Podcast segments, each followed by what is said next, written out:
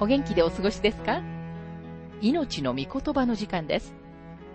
この番組は世界110カ国語に翻訳され、1967年から40年以上にわたって愛され続けている J. バーノン・マギー神学博士によるラジオ番組、スルー・ザ・バイブルをもとに日本語訳されたものです。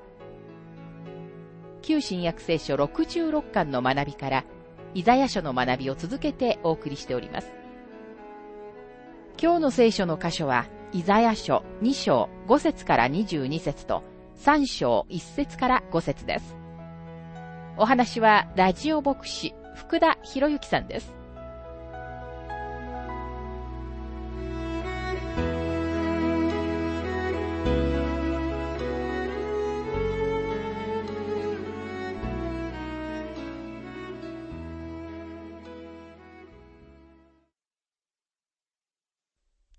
イザヤ書2章の学びをしていますが、2章の5節来たれ、ヤコブの家よ。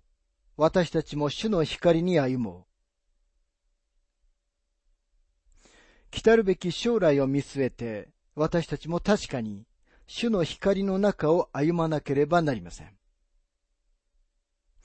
それが平和への唯一の道筋です。どのような時代であっても、またどのような国であっても、神様をのけ者にするとき、私たちは決して平和を持つことはできないのです。イザヤ書2章の6節から9節誠にあなたはあなたの民、ヤコブの家を捨てられた。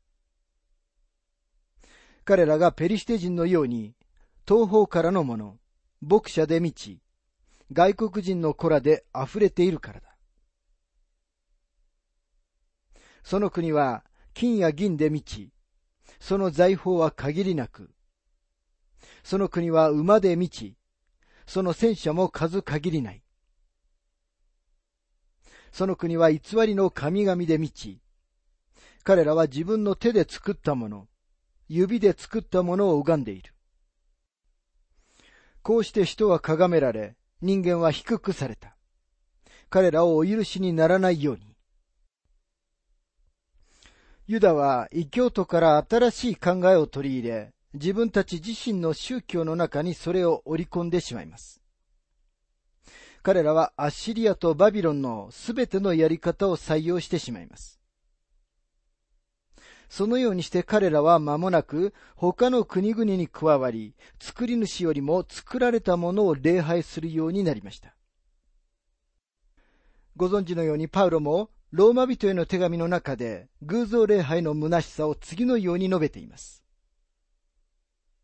ローマ人への手紙1章の21節から23節というのは、彼らは神を知っていながら、その神を神として崇めず、感謝もせず、かえってその思いは虚しくなり、その無知な心は暗くなったからです。彼らは自分では知者であると言いながら、愚かなものとなり、不滅の神の見境を滅ぶべき人間や鳥、獣、這う者の形に似たものと変えてしまいました。イザヤ書2章の10節から12節岩の間に入り、塵の中に身を隠せ。主の恐るべき三顔を避け、そのご意向の輝きを避けて。その日には高ぶる者の目も低くされ、高慢な者も咎められ、主お一人だけが高められる。誠に万軍の主の日は、すべておごり高ぶる者、すべて誇る者に襲いかかり、これを低くする。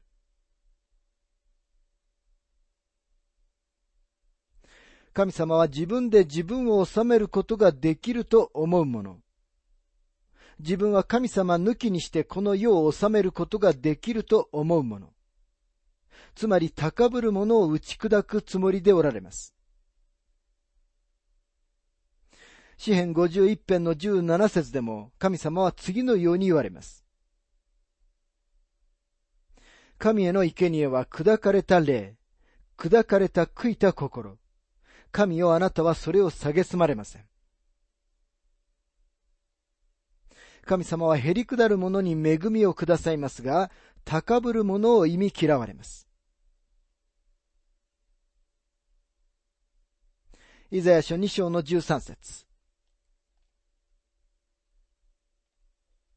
高くそびえるレバノンのすべての杉の木と、バシャンのすべてのカシの木。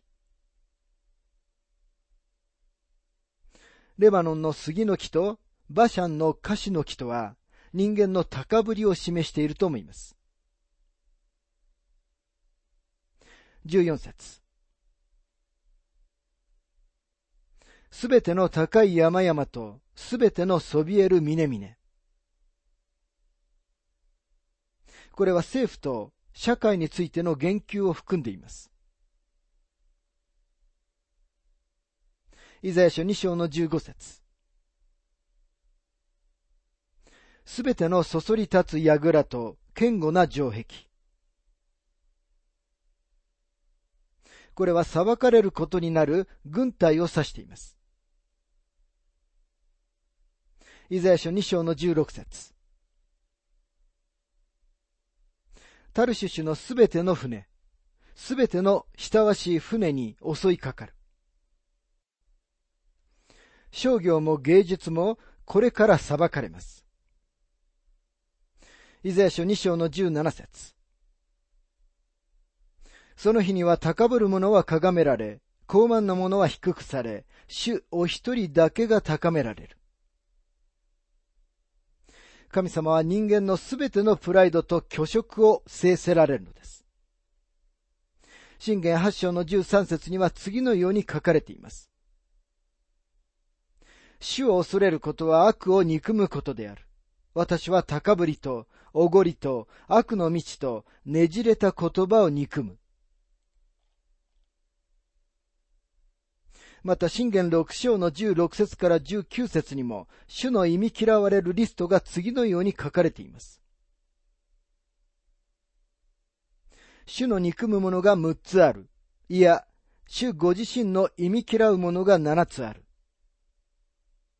高ぶる目、偽りの下、罪のない者の血を流すて、邪悪な計画を細工する心、悪へ走るに早い足、まやかしを吹聴する偽りの証人、兄弟の間に争いを引き起こす者、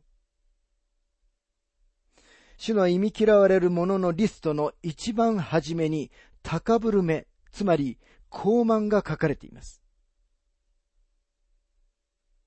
イザヤ書2章の18節偽りの神々は消え失せる。神様はすべての偽の宗教を片付けられます。また、イザヤ書40章の18節から20節で、偶像礼拝の虚しさを、イザヤは次のように求断しています。あなた方は神を誰になぞらえ、神をどんな似姿に似せようとするのか。芋の氏は偶像をいて作り、金細工人はそれに金をかぶせ、銀の鎖を作る。貧しい者は奉納物として朽ちない木を選び、巧みな細工人を探して、動かない偶像を据える。イザヤ書2章の19節主が立ち上がり、地をおののかせるとき、人々は主の恐るべき三日を避け、ご意向の輝きを避けて、岩の洞穴や土の穴に入る。目次録は裁きの日に人間が何をするかを繰り返しています。目次録6章の15節から16節地上の王、高官、千人隊長、金持ち、勇者、あらゆる奴隷と自由人が、ホラーナと山の岩間に隠れ、山や岩に向かってこう言った。私たちの上に倒れかかって、御座にある方の御顔と子羊の怒りとから私たちをかくまってくれ。今日テレビで見るすべてのものは、政治経済、商業、芸術、虚飾と人間のプライド、そして人間の宗教に関係があります。すべての人間のプライドが引き下ろされ、主イエス・キリストが地上で崇められる日が来ようとしています。今日主には、政府、社会、ビジネス、芸術、あるいはこの世の虚飾と儀式の中で、ご自分の適切な場所を与えられていません。今日主はまるでのけ者です。しかし主が再び来られるとき、人間は地上の洞窟に逃げます。イザヤ書2章の20節から21節その日人は拝むために作った銀の偽りの神々と金の偽りの神々を、モグラやコウモリに投げやる。主が立ち上がり、地をおののかせるとき、人々は主の恐るべき三顔を避け、ご意向の輝きを避けて、岩の割れ目、岩尾の裂け目に入る。主が立ち上がり、地をおののかせる時とは、大観難時代のことです。イザヤ書2章の22節鼻で息をする人間を頼りにするな。そんなものに何の値打ちがあろうか。あなたの信頼を人間においてはいけません。私たちは確かに息を吐きはしますが、次の瞬間、自分が次の息を吸うかどうかもわからないのです。それが人間の脆さです。もし一息でもし損ないば、人間は消えてしまうのです。今日自分たちの毎日の用事に一生懸命だった多くの人たちが、明日は心臓発作で地上の舞台からたちまち消えてしまうかもしれないのです。ですからあなたの信頼を死ぬべき鼻で息をする人間に置いてはいけません。ぜひあなたの信頼をあなたの救い主である主イエス・キリストに置いてください。さて、イザヤ書3章の学びに入りますが、3章は2章から始まった予言の続きです。2章から5章が一つの完全な予言を構成しているのです。この裁きの部分において、三章は特にイスラエル民族に対する神様の裁きが目論まれていることを明らかにしています。ここには他の国々への適用もありますが、解釈は明らかにイスラエルのためです。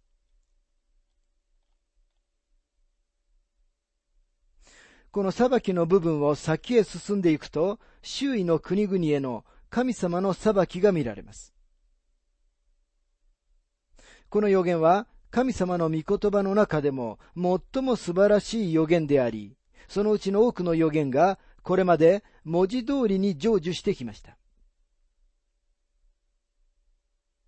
でもイスラエルに対する神様の裁きは他のどの国に対するものよりも深刻で激しいものです。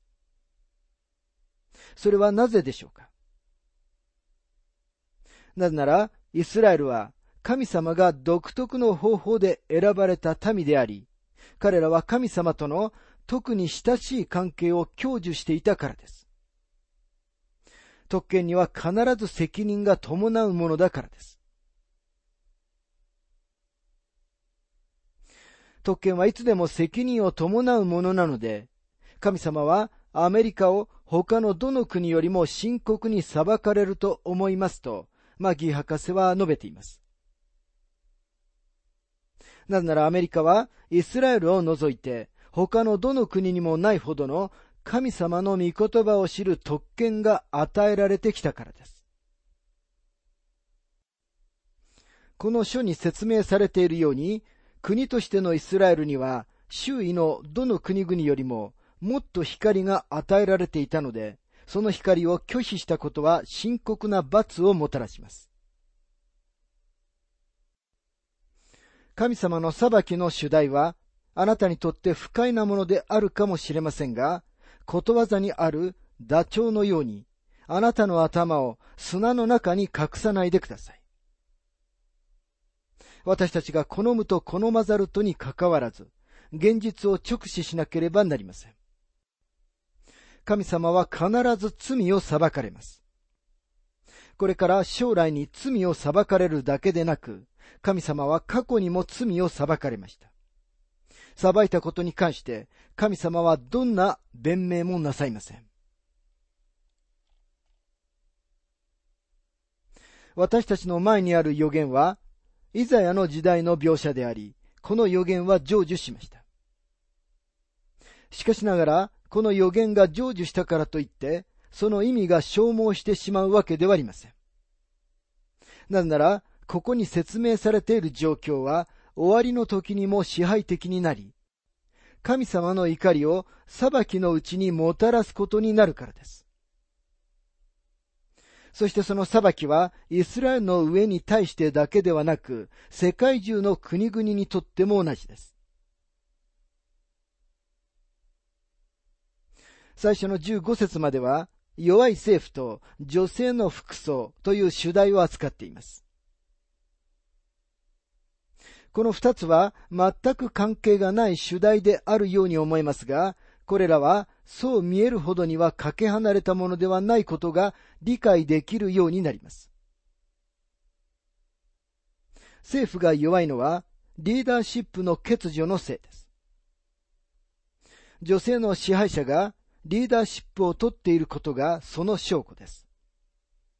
そしてこのことで、イザヤがここで何を言おうとしているかをこれから見ていきます。イザヤ書三章の一節。誠に見よ。万軍の主。主はエルサレムとユダから、支えと頼りを除かれる。すべて頼みのパン、すべて頼みの水。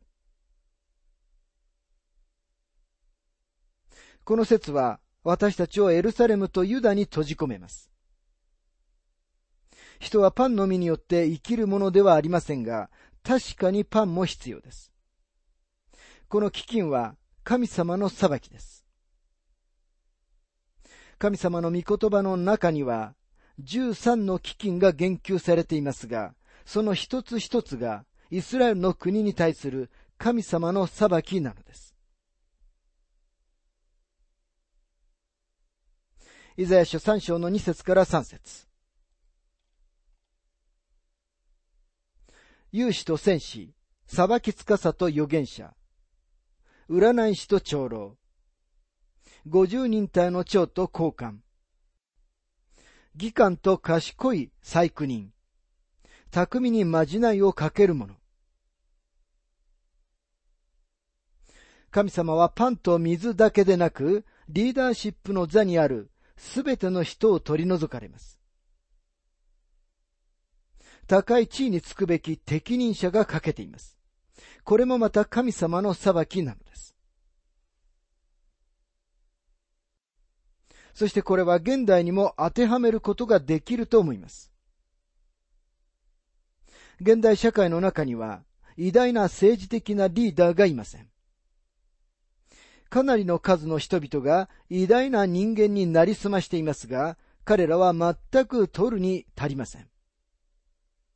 また軍人もいますが、偉大な将軍はいません。また司法体制にもリーダーシップが欠けています。犯罪が続発しているのは驚くべきことですが、それは取るに足らない者たちが裁きの座に座っているからです。預言者や分別のある人や物の分かった老人はどこにいるというのでしょうか今日本当の政治家は一人もいません。いるのは妥協の仕方を知っている一塊の小賢しい作詞たちです。私はただ、国から偉大な人間が出ないのは、いつでも大敗した時代と神様の裁きの印であると言っているのですと、マギー博士は述べています。確かに今の時代私たちには偉大さが欠けています。でも私たちはそれを認めようとしません。なぜなら私たちが高ぶった民族になってしまったからです。教育界ではどこに偉大さがあるのでしょうか昔教育者はこの世の問題の解決を持っていると信じられていました。しかし今日、教育者たちは自分たちの学校さえもコントロールできないでいるのです。イザヤ書3章の4節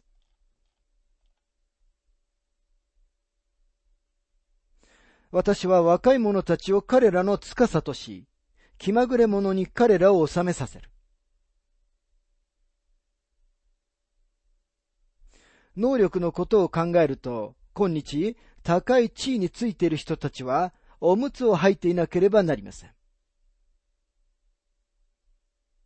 私たちの支配者たちは、子供大人で全く無能です。あの時代にイスラエルを地に引き落としたのは全く同じことでした。彼らのリーダーたちの精神年齢は子供のレベルでした。それで神様は彼らを補修に送られたのでした。そのようにして神様は彼らを裁かれました。イザヤ書三章の五節民はおのおの仲間同士で愛しいたげ、若い者は年寄りに向かって高ぶり、身分の低い者は高貴な者に向かって高ぶる。まるでイザヤは、ここで私たちの時代のことを話しているように聞こえますが、彼の時代にも同じことが言えたのです。まだ子供の取るに足りない大学生が、僕の言うことを聞きなさい。僕には言うことがあるんだと言っています。私は長年彼らに耳を傾けてきましたが、未だにまだ彼らから何も聞いていませんと、マギー博士は述べています。民はおのおの仲間同士で愛虐げているのです。一つの階級が他の階級に敵対しています。自分たちのやり方を他の人たちに押し付けようとする少数派の人たちがいます。クリスチャンも少数派ではありますが、私たちは確かにこの世の人たちの誰にも耳を傾けてもらってはいません。